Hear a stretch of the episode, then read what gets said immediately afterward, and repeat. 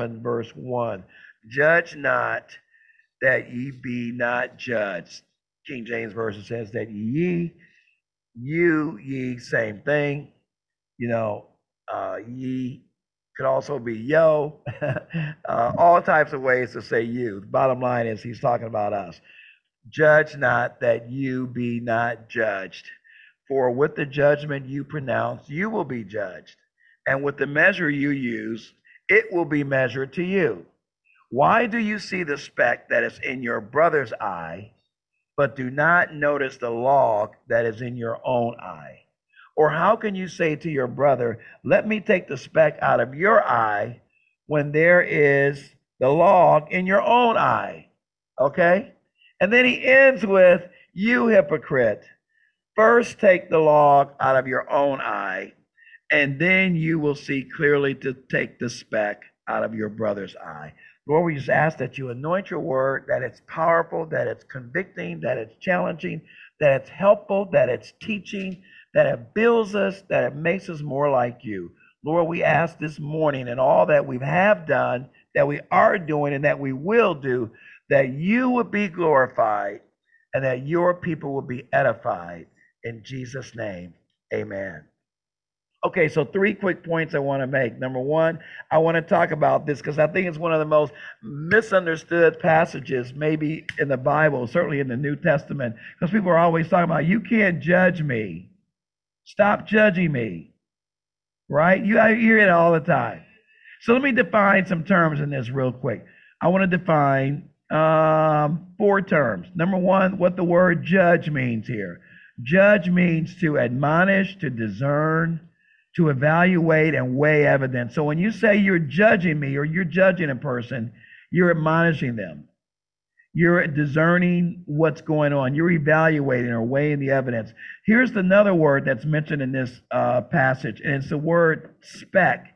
And the Greek word for speck is karphos, K A R P H O S. And it's not, by the way, speck is not a tiny piece of dust or soot but it's actually interpreted in the Koine Greek. That's the everyday language that they spoke. A, a speck here means a splinter or a little piece of bark or a twig, just a small thing, but more than dust or specks like we've been hearing. There's another word that I want to define, and that's the word log. In the Greek, the word log here is translated plank or is translated beam. So it's big. I like to say it's a two by four. and then finally, a word that you guys may have not noticed here that's an amazing word, and that is the word notice. You probably didn't notice the word notice. It doesn't matter what translation you're reading it from. If you look at verse, if you look at verse 5, it says, actually, actually, I want to go back. If you look at verse 3, because it's mentioned here originally, why do you see the speck that is in your brother's eye, but do not notice the log? So the word notice means, it, it, or at least it conveys the idea here, or of seriously considering, or meditating, or thinking about, or contemplating what's going on in, in your eye, in your life. So that's what notice means. It means to seriously consider, take note observe, meditate on it. Okay?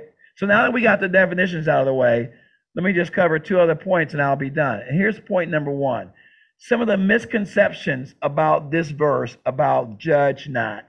Let me say, number one, it does not mean that you can't judge another person.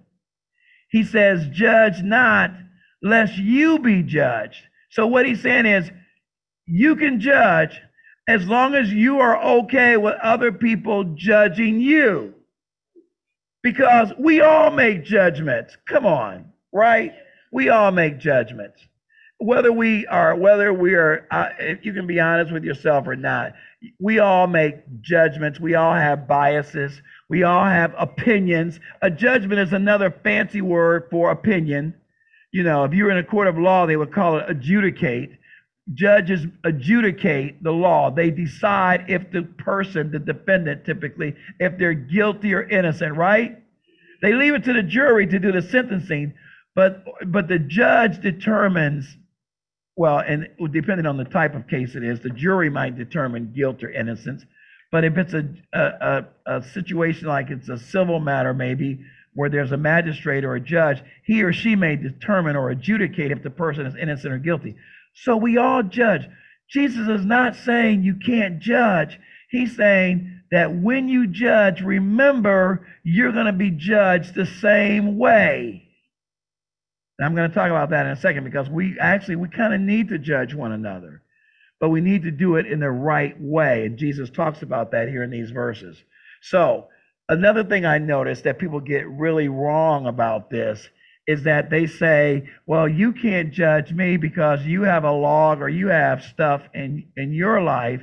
So you how can you judge or criticize the stuff in my life? Well, he says that it's a he, uses the word, how can you take the speck, the King James Version, how can you take the speck out of another person's eye when you have a log in in your own eye? Well, I told you that the word speck is translated in the Greek splinter or twig. So that's a pretty significant something in your eye. And let me tell you something when you have even dust in your eye, even a little smoke in your eye, the littlest thing in your eye, sometimes you can't even see it. You can just feel it. It's just so irritating and irritable, and it's painful and it's distracting and it's a horrible feeling and you want to wash your eye out or wipe it out or whatever, that's still irritating. It's still a problem. So, what the Lord is saying is that even a splinter, even a speck, even a twig, even a minor thing in your eye is irritating and agitating and needs to be removed. So, he's saying just because a problem is small doesn't mean it's not a problem. Just because a sin is tiny as a speck doesn't mean that it's not a problem in terms of your walk with the Lord and your ability to function. It's still a source of irritation, it's a source of aggravation. And so he says it needs to be removed. What he's saying is, is that those of us that want to try to remove it, we need to be careful about how we go about removing it. That is, make sure we remove all of the stuff out of our eyes out of our life, make sure that we've gotten ourselves right with the Lord before we start trying to help and criticize others. Amen. And I think what he's saying here, it, which which really struck me because I don't know that I recall seeing this before, and that's this word first. He says, "You hypocrite." Now I'm talking about right now in verse in verse five of, of Matthew chapter seven. He said, "You hypocrite." First, take the log out of your own eye. So that kind of jumped out with me. Uh, don't worry, no boxes, no bags, no demonstrations today. But I do want to have a fireside chat with you. The word jumped out with me first because it suggested not a matter of priority. It, it, to me the word first means it's not a matter of a necessity that the speck be taken out. It's a matter of priority. So what he's saying is, is that yes, it's okay to deal with the speck, the splinter, the irritant in your brother's eye. But first, see, he's setting a sequence, he's setting a priority. First, deal with your life. It's me, it's me, it's me, oh Lord, standing there. Let me deal with Will before I start going after Brother Cole. Okay, before I start going after Rod, I always pick on the guys because you know the guys they can handle it. They you know they know they know I'm being harmlessly innocent in my attacks. Before before Rod comes after me, Rod needs to first take the law or first, and that's the that's the operative word there. First, first, the word F I R S T sets the order. It sets the sequence it sets the priority. First, deal with Will. First, deal with me. And then try to help someone else. Amen. The word, unfortunately, the word judge in our society has taken a very negative connotation because whenever you think about judge, people always think about the person thinking that they're so good and they're so self righteous They're looking down on me. They're being condescending. I don't think that's what the word judge here is apply uh, uh, is uh, is trying to say.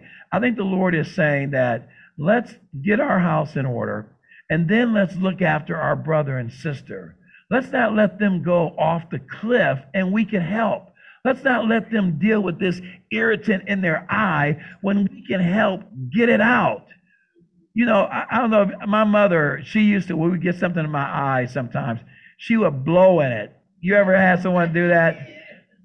She'd blow in it you know, and after I got the saliva out and everything, I was able to see better. But no, just kidding. no, but, but she would, she would, she would, she would blow in it sometimes, and that would work. You know, but but here's the thing: for for mom to be able to blow in my eye, saliva or not, it was great. Because boy, relief was a relief.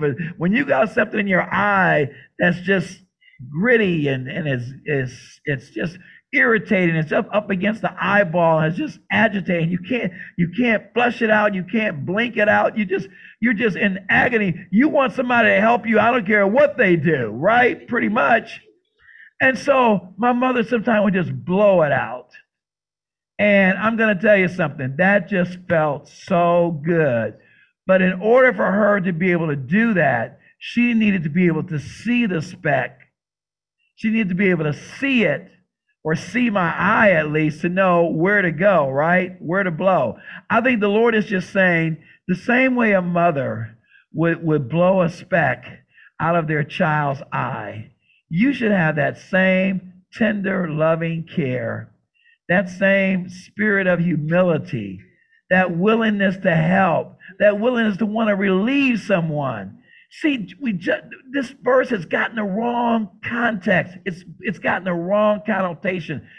Matthew 7 1, people use it to say, You can't judge me. Leave me alone. You can't help me. But, but see, the problem is, is that it's because the word judge has taken such a negative connotation on society that what we're really saying to people is that you're con- you're condemning me and you don't have any right to condemn me. But the word judge here is actually more of helping me.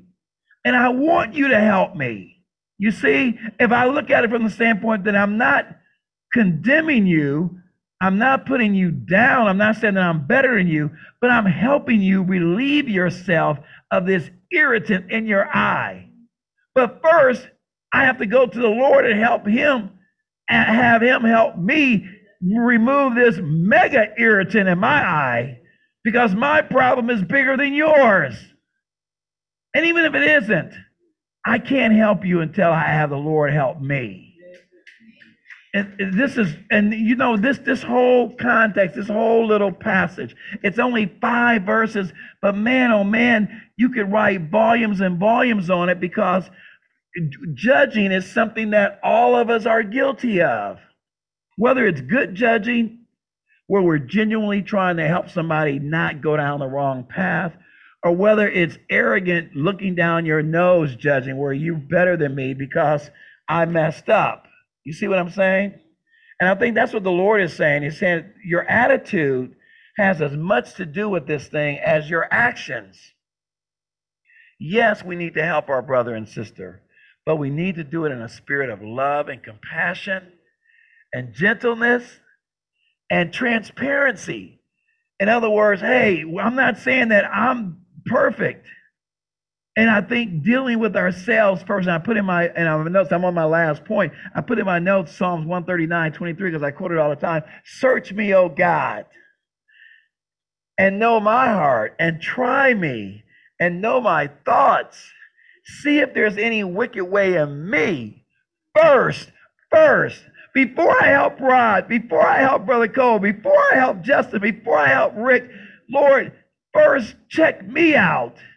Make sure I'm clean and I'm pure and my heart is right. And that I'm not bringing this to Reg's attention to make me look good and Reg look bad. You see? Because some people love to do that. Some people love to some people love to take advantage of another person's downtime or, or when they're struggling spiritually or they're having a rough patch. And people want to, you know, want to capitalize on that. Shame on people that do that, right? taking advantage of someone's failure, that's when we should be the more helpful, right? That's when we should be more supportive. Not that we're condoning their sin, but we don't want to kick a person while they're down when we could really help them get up. And I think that's what the Lord is saying. Don't judge your brother more harshly than you want to be judged. In other words, judge them or care for them or help them get up because you've already gone to the Lord or should have that, that get help for yourself to get up. Now, once the Lord has cleared me and helped me, I've been there, done that. Now I can help Brother Cole. Now I can help Justin because I've been down and the Lord has brought me out of the muck and the mire. He's brought me out of the sludge and the sin and he's brought me out of this struggle. Now I can use my experience to help you, to help Rod, to help Sister Annie. Amen. That just keeps me so grounded. That keeps me so humble because I'm not coming to Reg with a spirit of superiority, or I'm better than you, or I'm bigger than you, or I'm stronger than you. I'm coming to Reg with, man, I know how you feel. Man, I've been there. I know what that's like. And but for the grace of God, I'd still be there. But the Lord lifted me up and He gave me victory over this thing. So I'm here to support you and help you and love you and encourage you and pray with you. You see the difference in attitude? Not the negativity that comes along with the word judging, where you're just taking a shot at somebody while they're down. May it never be named among us, right? So I put in here 1 Corinthians 10 12 as a close. Therefore, let anyone who thinks that he stands take heed lest he fall. Interpret, interpret that, Pastor Will. It means that let any of us that think we're all that get a reality check, lest we be the one with a log in our eye and a speck in the other one, which is really painful when both eyes got something in it. and I think the Lord is just saying, you need to chill. You need to be careful about thinking that you're so good because um, humility and meekness is what Jesus was about. And he had the right to be, you know, bragging he had the right to, you know, feel like he's all of that, but he didn't do that. Amen.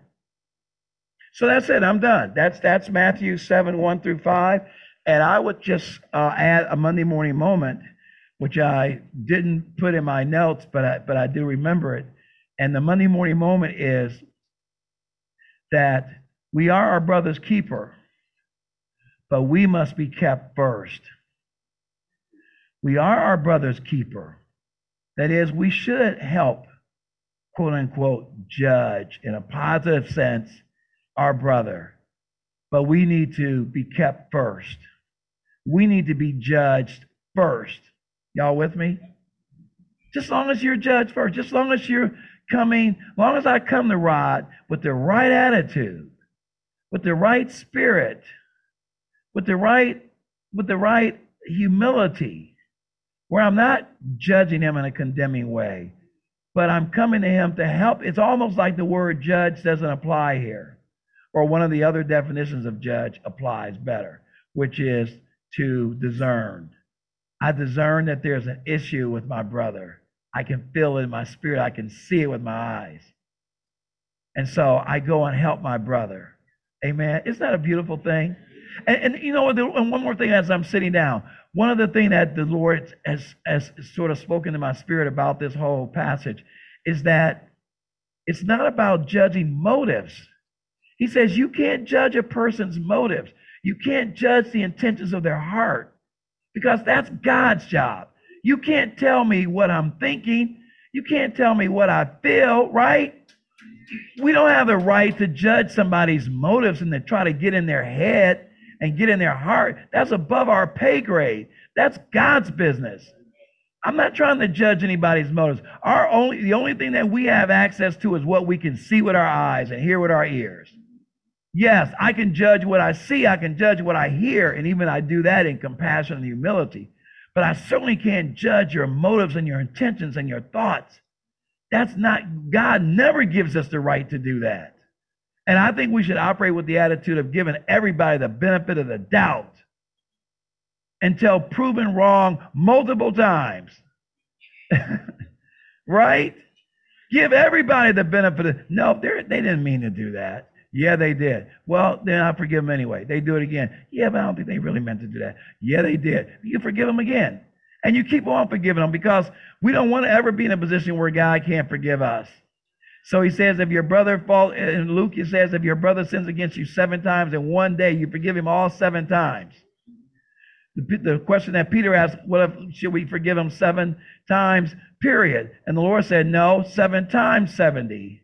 And he wasn't meaning 490. He meant indefinitely. Whether it's in one day or within one lifetime, you keep forgiving. You keep accepting your brother back. You keep reconciling. You keep finding a way to be at peace. And as much as with is in you, live peaceably among all men, brothers especially, but even those outside of the faith. That's that's a beautiful thing. It's a tough lesson. It's a tough, it's a tough pill to swallow. I'm not gonna stand here and say that this is something easy. This is hard. The whole Sermon on the Mount is hard. This thing is difficult. The Lord was just cutting to the heart. Nobody could just stand there and say, I got this. I mean, I'm feeling all of this. No. You're like, dude, will he will you stop? Like they were saying, like, Lord, enough. I can't handle anymore. I, I, remember at one point in time uh, the, when the Lord was talking about, you know, how difficult it is to be saved. And uh, I think one of the disciples said, Well, Lord, then who can be saved? I mean, who can, who, which one of us can be saved? I think over in John 6, who can be saved? We can't meet that uh, criteria. I think also was when the uh, Lord was talking to the rich young ruler in Luke 16. It's either Luke 16 or Luke 18. And they said, well, then who, if this cat can't be saved and he's kept the Ten Commandments since he was a kid, who can be saved? We have no chance. Well, guess what? In our own flesh and our own strength, we don't have a chance. And that's what the whole point of it was to show the Lord, you can't do this on your own. You can't do this without me. You gotta have me. You gotta have the Holy Spirit. You gotta let the Lord live through you and work through you and do his good pleasure in you, as it says in Philippians 2:12. You gotta let him do it. Because if you do it, it'll reek of self-righteousness, and our righteousness before the Lord is as filthy rags, and he dismisses it. Amen. Amen. God bless you. Tim, all right.